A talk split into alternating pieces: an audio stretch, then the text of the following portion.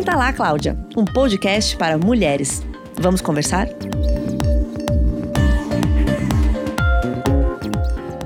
Olá, meu nome é Letícia Paiva, eu sou editora de Cláudia. Estamos aqui para mais um episódio gravado à distância do podcast Senta lá, Cláudia. Dessa vez, é, eu quero responder, com a ajuda de várias especialistas, é, todas as dúvidas que gestantes ou mulheres que já estão bem pertinho do, do parto ou no pós-parto podem ter relacionadas à gestação e é, à crise do novo coronavírus. Então, é, tem vários cuidados novos é, que eu gostaria de esclarecer e com a ajuda de especialistas.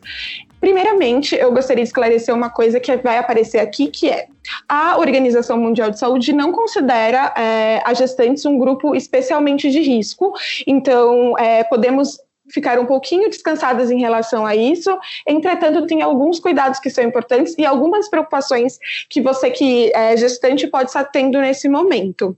A primeira convidada que eu vou ter para responder algumas perguntas é a endocrinologista Marise é, Lazarete Castro. Ela é professora da Escola Paulista de Medicina da Universidade Federal de São Paulo, a Unifesp, e ela vai falar um pouco sobre alimentação, mudanças hormonais e metabólicas que ocorrem durante a gestação e que podem ser importantes de se, serem olhadas agora é, nesse período de pandemia. É, Oi, professora, tudo bom? Oi, Letícia, tudo bem? Obrigada pelo convite para estar aqui com vocês. Eu que agradeço. É, uma coisa que a gente estava conversando um pouquinho antes da gravação, e eu acho que é importante dividir, é que a gente sabe que há várias mudanças hormonais e metabólicas importantes durante a gestação. Queria que a professora explicasse um pouco quais são elas e também como isso pode acabar é, afetando o funcionamento do sistema imunológico de alguma maneira, e porque talvez seja interessante entendê-las é, um pouco mais a fundo nesse momento. É importante a gente é, saber que durante a, a, gestação, a gestação é um período muito especial na vida, no organismo de uma mulher, porque ela sofre realmente muitas modificações, muitas alterações em função dessa, desse bebê que está sendo formado dentro do útero. Então, as alterações hormonais já começam nos primeiros dias da gravidez, né? Com uma mudança aí importante nos hormônios especialmente nos hormônios sexuais, uma produção muito grande de progesterona, uh, e depois a placenta, por si só, também produz uma série de hormônios, justamente para que o bebê fique bem nutridinho, bem alimentado e cresça saudável dentro do útero. E como o bebê é também a gente poderia considerar como um objeto estranho, né, o organismo da mãe, porque ele, ele não tem só a genética da mãe, ele tem também a genética do pai, metade para cada um. Então ele tem ali uh, substâncias, pro, proteínas no, no organismo dele que poderiam causar algum tipo de reação imunológica na mãe né? Porque quando vem uma proteína estranha no nosso organismo, a gente começa a produzir justamente uma reação para eliminar essa proteína estranha. É isso que acontece quando a gente tem infecções virais ou infecções bacterianas. A gente cria esse nosso sistema imunológico trabalha para que a gente elimine essa proteína estranha. O bebê, na verdade, também tem genes diferentes da mãe, portanto, produz proteínas que são diferentes da mãe. Então, durante a gestação, a, a gestante fica com o sistema imunológico de, dela mais, vamos dizer assim, em repouso, né, para evitar qualquer tipo de reação contra o próprio bebê, né? Então, uh, ela também fica com mais suscetibilidade a infecções. Uh, então, a, a mucosa, as mucosas ficam mucosa do nariz, a mucosa do estômago ficam muito hiperplasiadas, né, ficam muito desenvolvidas e que podem levar também a risco de sinusites, que são doenças uh, que acometem muito a gestante, uh, infecções respiratórias, né, uh, infecções urinárias. Então, é importante que a mãe realmente tenha um cuidado muito grande nesse momento para evitar contágio com outras doenças até porque a gente sabe que existem várias uh, doenças que podem levar problemas também para o bebê, né, como a rubéola, uhum. a mononucleose, citomegalovírus. Então, é, é uma situação realmente que a mulher tem que ficar com muita atenção para evitar uh, se contaminar com qualquer doença. Até agora, aparentemente, o coronavírus não tem uma predileção pelas gestantes, como a gente viu, por exemplo, na, nas, nas gripes que a gente teve algum tempo atrás, H1N1, que tinha lá uma predileção para as gestantes. Agora, o coronavírus aparentemente não. Nós não sabemos ainda o, o, o que aconteceria com o bebê durante a gestação, se a mãe tivesse uma contaminação. Quer dizer, isso teria que isso precisa de um tempo maior para se observar, né, qualquer alteração nas crianças, mas também, aparentemente, as mulheres que deram à luz nesse período de corona, não se identificou nenhuma alteração, nenhum problema com o bebê. Né? Talvez uhum. tenha, precise, às vezes, de um tempo maior para observar alguma Sim. coisa mais evidente, mas, por enquanto, aparentemente, a mulher gestante não tem maior risco de complicações durante a infecção com coronavírus e aparentemente uma infecção durante a gestação não leva a problemas no bebê. Mas o que dá para a gente dizer é que talvez elas estejam mais suscetíveis a infecções respiratórias, é, necessariamente podem se manifestar de forma mais grave, ou isso não tem tanto a ver? Depende muito do tipo de infecção e de como anda a saúde dela é, no, em relação ao coronavírus, não existe, ele, a gestante não faz parte do grupo de risco Sim. de indivíduos que tenham a forma mais grave da doença, a forma respiratória da doença, né? Mas a mulher gestante, ela tem mesmo a imunidade mais comprometida e pode ter mais infecções, inclusive pneumonias de outras, de outras naturezas. Então, ela Sim, tem que estar bem, bem cuidadinha. Então, e aí sobre isso que eu queria entrar agora. Como é, cuidar da imunidade, especialmente nesse período? É, agora a gente falando um pouco sobre alimentação e também eu acho que algo que é importante a gente pensar é que tá muito, tem muita gente em quarentena, muita gente confinada, imagino que várias gestantes também.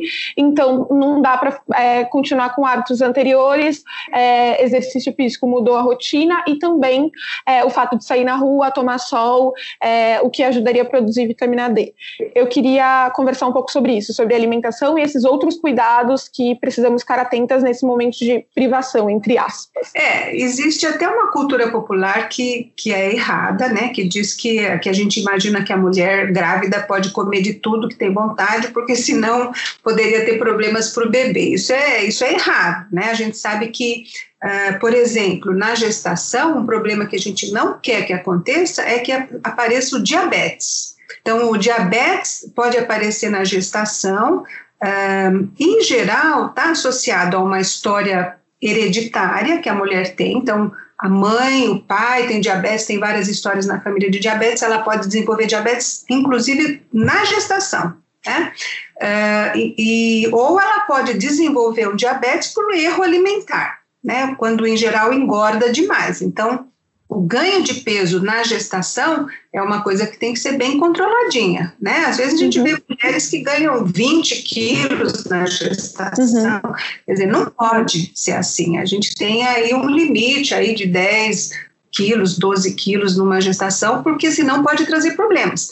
Um deles é o diabetes gestacional, né? então é, a gente tem que tomar cuidado com a alimentação. O diabetes vem por quê? Obviamente, porque o ganho de peso está associado ao diabetes, a obesidade está associada ao diabetes e o erro alimentar, né? Uh, quando o excesso de carboidratos. Então, carboidratos são os açúcares, uh, de, que a gente chama de absorção rápida. É claro que tem carboidratos que são muito saudáveis, a gente precisa dos carboidratos complexos, mas o que a gente uhum. recomenda que não seja consumido, Letícia, é o açúcar. Sim a farinha branca, né, a batata, que são carboidratos que são absorvidos muito rapidamente, eles são muito fáceis de ser absorvidos e eles vão para o sangue. Então, a gente, a hora que a gente come o açúcar, quando você põe na boca, ele já começa a ser absorvido, ele vai para o sangue muito rapidamente. E esse, essa elevação rápida do açúcar no sangue é que é ruim né, para a gente. Então, tem que ter uma alimentação com carboidrato, sim, porque as frutas, as verduras, os legumes são ricos em carboidratos, os, os cereais, né? Mas são carboidratos complexos que têm uma absorção mais lenta, então não dá aquele pico sanguíneo de aumento do açúcar no sangue, como a gente vê com a farinha branca, com açúcar, né? Com, com essas substâncias aí que não são uh, indicadas na gravidez. Então, essa é uma parte importante, cuidar muito bem da alimentação. Então, é importante ter uma alimentação variada, não comer sempre a mesma coisa, então ter uh, frutas, legumes, verduras, proteínas, né, como a carne, o leite, o ovo, que são fontes muito importantes de proteínas, e com isso você tem uma alimentação aí que vai cobrir todas as nossas deficiências, com exceção da vitamina D, tá? A vitamina D, ela é, não tem no alimento. Então, ela não tem nenhuma. As fontes alimentares de vitamina D são muito pobres, né? A gente não costuma comer todo dia, por exemplo, salmão nem atum, que são os peixes que têm bastante vitamina D. Então, nós não dependemos da comida para receber vitamina D, nós dependemos, como você disse, do sol. Então, uhum. a gente produz vitamina D quando se expõe ao sol diretamente na pele, sem uso de filtros, sem o vidro tá, tá interferindo na, na exposição e com a, a, pele exposta, não pode ter roupa, né, coberta. Então, o inverno é um momento em que a gente tem mais chance de ter deficiência de vitamina D e agora, durante a quarentena, maior risco ainda, né, de ter deficiência. Em geral, na gestação, a gestante recebe vitamina D uh, em suplementos vitamínicos, assim como recebe alguns outros suplementos, como ácido fólico, né? Porque pode ter deficiência e a deficiência pode ter consequências para o bebê. Então, a vitamina D deve fazer parte também dessa suplementação durante a gestação, tá? Porque a gestante, além de tudo, a gente até fala, olha, não toma sol a gestante porque pode manchar a pele, né? Então, a, a, aparecem aqueles cloasmas gravídicos, que a gente chama aquelas manchas na pele, no rosto especialmente. Então, a gente já orienta a gestante para ela evitar o sol. Então, é mais um motivo para ela ser suplementada. E hoje em dia, nesse tempo de coronavírus, o que é que a gente tem visto? Então, o que existe na literatura científica é que a vitamina D, a deficiência de vitamina D, aumenta muito o risco de infecções, especialmente da parte respiratória. Então, isso já está comprovado na literatura. Então, o que, que, nós temos que evitar agora é a deficiência da vitamina D, tá? Não Ótimo. só para gestantes, mas para quem não é gestante também. Isso que eu ia perguntar, são recomendações que servem para todo mundo, tanto as de alimentação quanto essa referente à vitamina D. Sim, essas são recomendações que valem para todo mundo, né? Não tem. a gestação, a gente sempre toma muito mais cuidado com tudo, porque a gente está cuidando da mãe e também do bebezinho que está lá no útero. Então, a mesma vitamina D, os trabalhos mostram que as mães que eram deficientes de vitamina D durante a gestação, os bebês vão ter problemas lá respiratórios com mais frequência uh, no futuro. Então, mostrando que essa deficiência também pode afetar o bebê. E como esse momento é de muita incerteza, inclusive é, no que a gente sabe sobre saúde, no que a gente sabe sobre é, como afeta gestantes e depois do nascimento os bebês, é importante, enfim, tomar esses cuidados enquanto a gente ainda não sabe é, os efeitos completos. É, professor, eu queria agradecer, perguntar se tem alguma outra coisa que é importante é, nesse momento, pensando em mudanças hormonais, em alimentação, em sistema imunológico. É, para a eh, gestante, é muito importante lembrar que ela está formando um bebê dentro dela, e uma das coisas que acontece com muita frequência, especialmente depois que o bebê nasce, durante a lactação, eu falo pela minha área, né, que é endocrinologia, Sim. é que aí a mãe passa a amamentar o bebê. E ela passa, então, a fornecer uma série de nutrientes para o bebê pelo leite. E o nutriente que sai muito pelo leite é o cálcio, que vai justamente mineralizar o esqueleto do bebê. E às vezes essa mãe deixa de ter uma ingestão boa de cálcio, então ela acaba sofrendo as consequências da amamentação no esqueleto dela, porque ela acaba desmineralizando o osso dela para dar no leite para o bebê. Então é importante também a parte nutricional durante a lactação da, da mulher porque ela pode ter deficiências justamente porque ela está alimentando o bebê. Não é para comer demais, não é para. É como eu falei, os carboidratos, os doces e as farinhas brancas, a gente não precisa, não faz falta para o nosso organismo. Nós não fomos forjados, nós não fomos uh, uh, criados aqui na Terra na presença, por exemplo, do açúcar, que é um alimento artificial. Ele não existe livre na natureza. Ele é produzido, assim como a farinha branca. Então, uh, esses alimentos não, não estão nós não nos adaptamos bem a eles. Nós não formamos, nós não nos desenvolvemos aqui na Terra uh, comendo esse tipo de alimento. Então, realmente, eles são um fruto aqui da civilização moderna e a gente não está bem adaptado a eles. Então, eles não devem ser consumidos. Tá bom, muito obrigada, professora. É, espero que a gente possa voltar a conversar dessa vez ao vivo e nos próximos meses. Um beijão, obrigada aí pela, pela oportunidade e boa sorte para nós.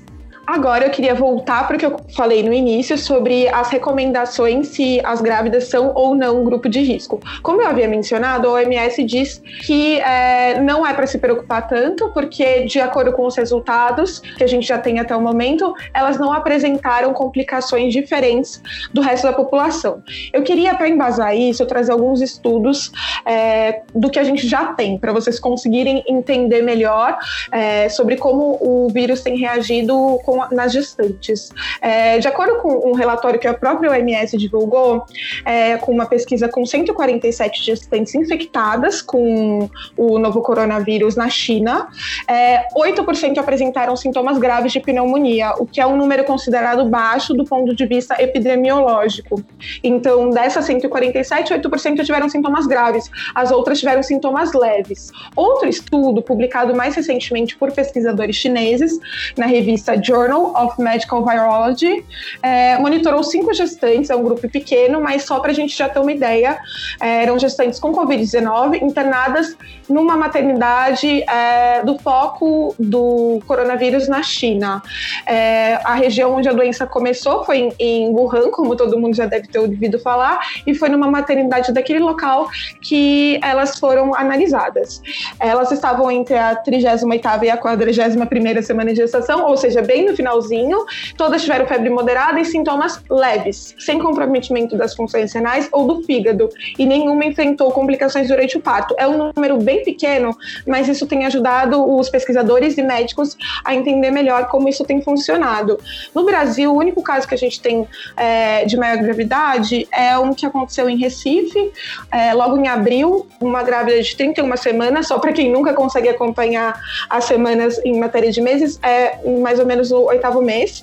Ela morreu em Recife por complicações associadas à Covid-19, mas antes os médicos conseguiram retirar o bebê com vida é, por cesariana e internaram na unidade de terapia intensiva. O bebê passa bem, já falei com essa família e tá tudo ok é, até o momento, porque os bebês têm se recuperado mesmo quando são infectados. O que os pesquisadores também têm analisado, eu acho importante esclarecer nesse momento, é a possibilidade de infecção vertical, ou seja, é, uma infecção do, da mãe para o bebê durante a gestação. É, isso a gente tem analisar, tem estudos sobre outros vírus, né, no caso de HIV e o vírus Zika, sobre como isso acontece. No caso da Covid-19, isso tem, a gente ainda tem poucos dados, mas dá para entender que existe a possibilidade disso acontecer, mas não de forma generalizada.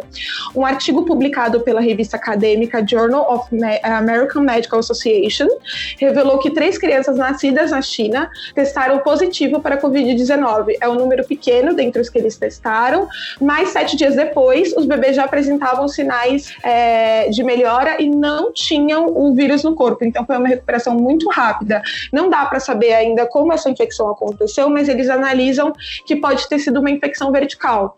Entretanto, como os relatos ainda são poucos e a comunidade médica não chegou a um resultado final, a gente não pode dizer que esse é um risco muito grande. O que eu queria era tranquilizar de que os prognósticos são bons.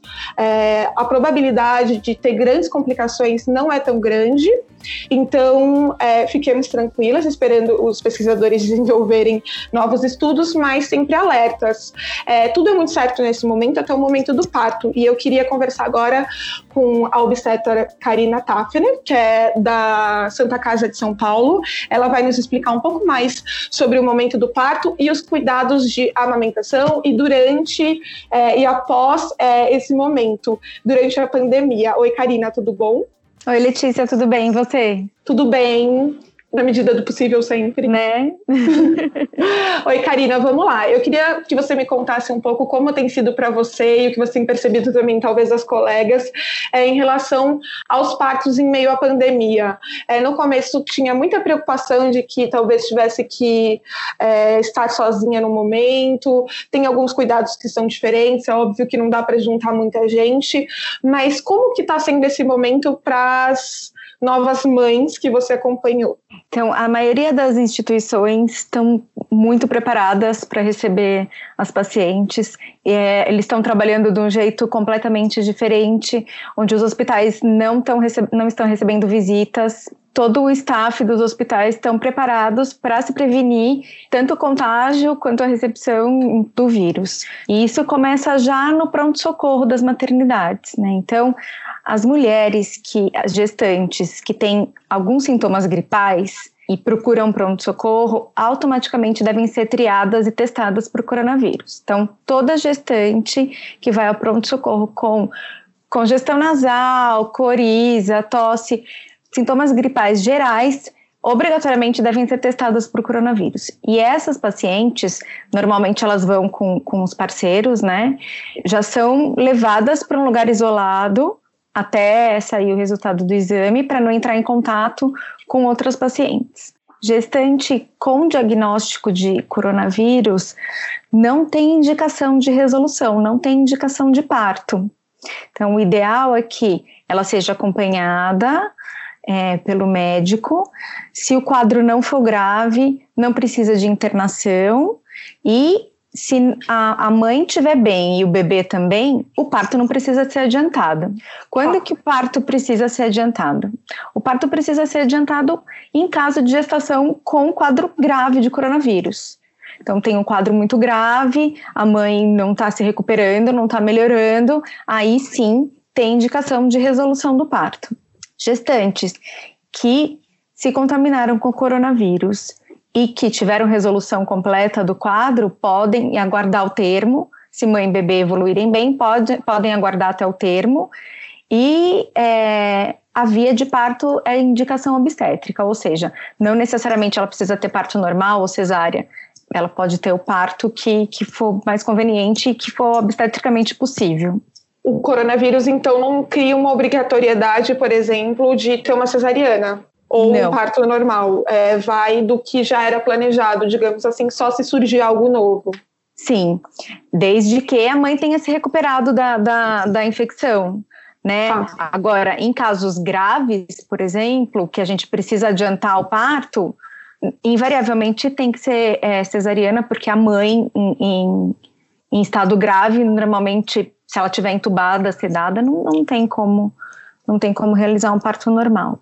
Qual é a recomendação para depois do parto? Então, o momento de ir para casa e, enfim, ficar com o bebê. Imaginando é, que você não necessariamente apresentou sintomas, então você não tem um diagnóstico de Covid-19, mas, enfim, todo cuidado é pouco porque você teve contato com gente e tudo mais.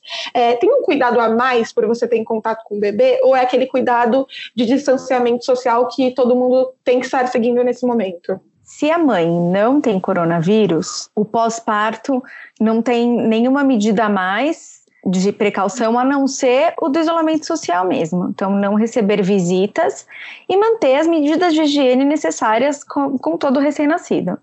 Agora, se a mãe é, é portadora do, do, do, coronavírus, ela tem uma infecção leve que já estava na hora do parto, ou a mãe se, é, descobriu que estava é, que era portadora do vírus é, algum tempo, de, algumas semanas, alguns dias depois do bebê ter nascido, é, tem um, uns cuidados maiores, sim. A mãe pode amamentar, como você disse, os estudos não mostraram até agora que, que o coronavírus seja transmitido pelo leite materno, então pode amamentar e a, a, as organizações de saúde incentivam essa amamentação, porque o benefício da amamentação, o benefício do leite materno para o bebê é muito grande. Então, a amamentação pode continuar, mas a mãe, se ela for portadora do vírus, ela tem que tomar alguns cuidados. Então, sempre, sempre lavar a mão, lavar as mãos antes de pegar o bebê, lavar as mãos antes e depois de pegar o bebê, e sempre amamentar com máscara. Máscara ficou úmida, troca.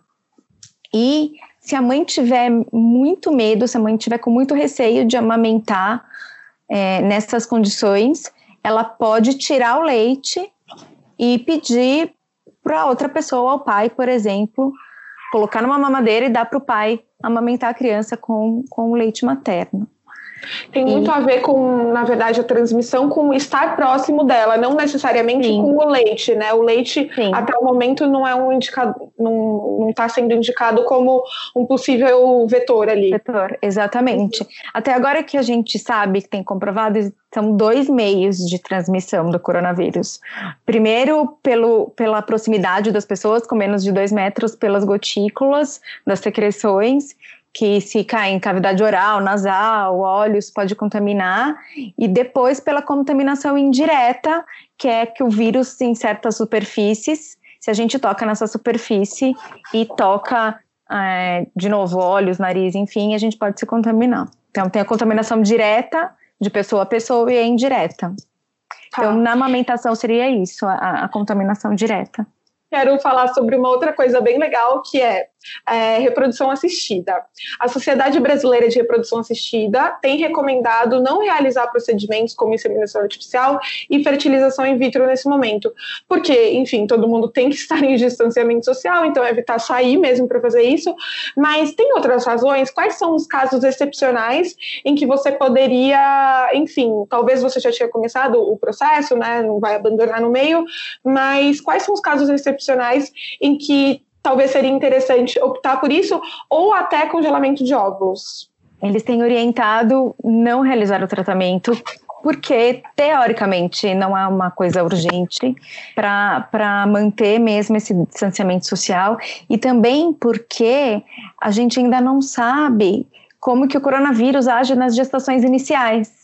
Então é um risco que a mulher corre engravidar no meio dessa pandemia sem a gente saber é, quais, quais vão ser as consequências disso.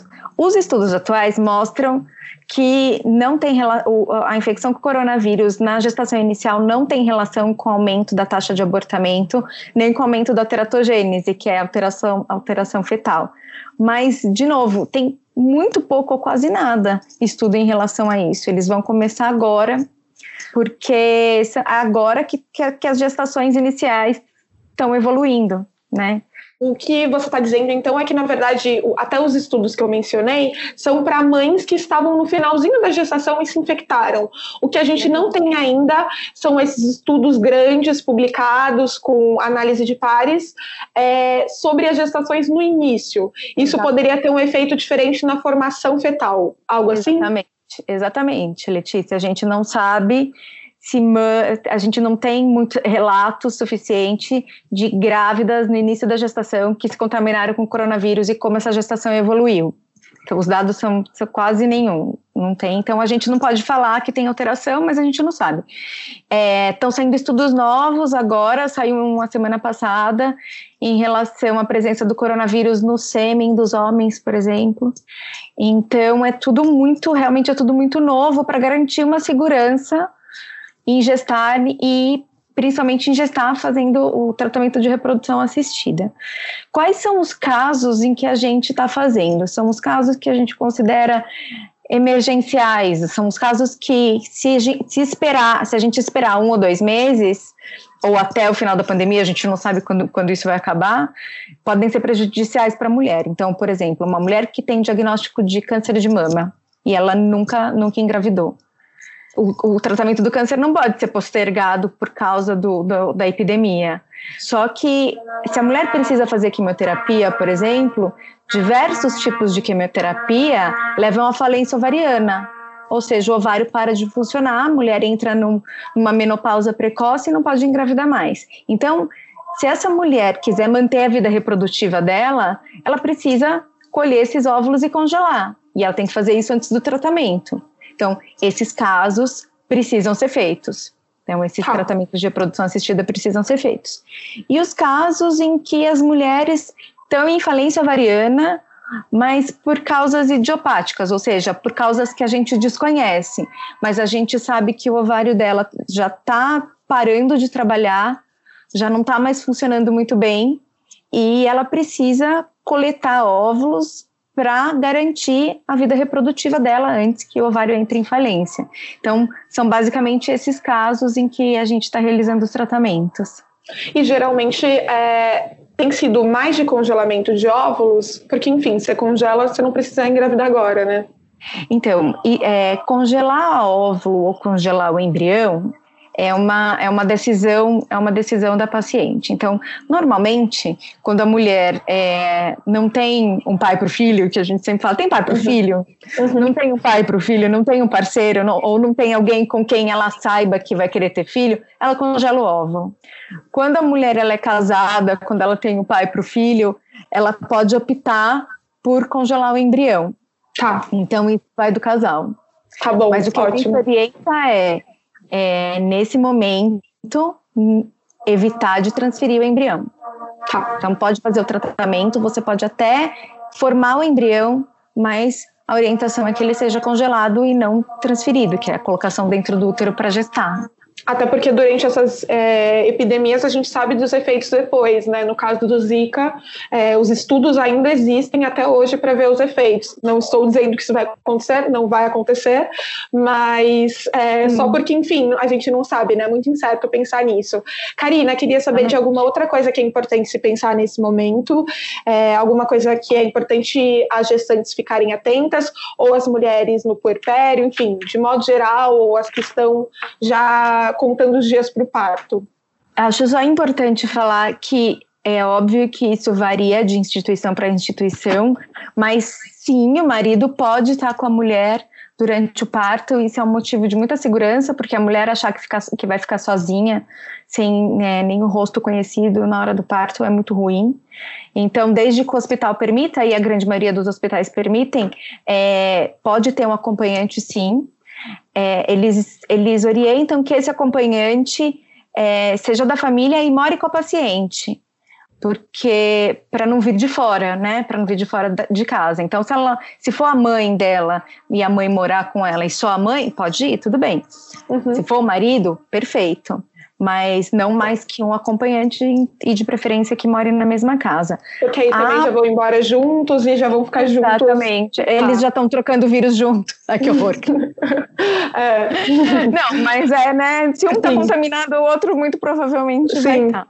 Uhum. É, a presença de doulas e, e, outras, e outras assistências do gênero estão contraindicadas, porque são pessoas de fora que que e tem que evitar a circulação de, do mínimo possível de pessoas dentro do hospital e principalmente dentro da sala de parto. Então, por enquanto, isso está tá, tá dispensável. A Febrasgo não recomenda o parto domiciliar, mesmo nessa época de epidemia. Nada demonstra que você ter o parto em casa é mais seguro do que ter o parto no hospital. As sociedades médicas não recomendam o parto domiciliar, apesar de de ter vários estudos demonstrando benefício, enfim.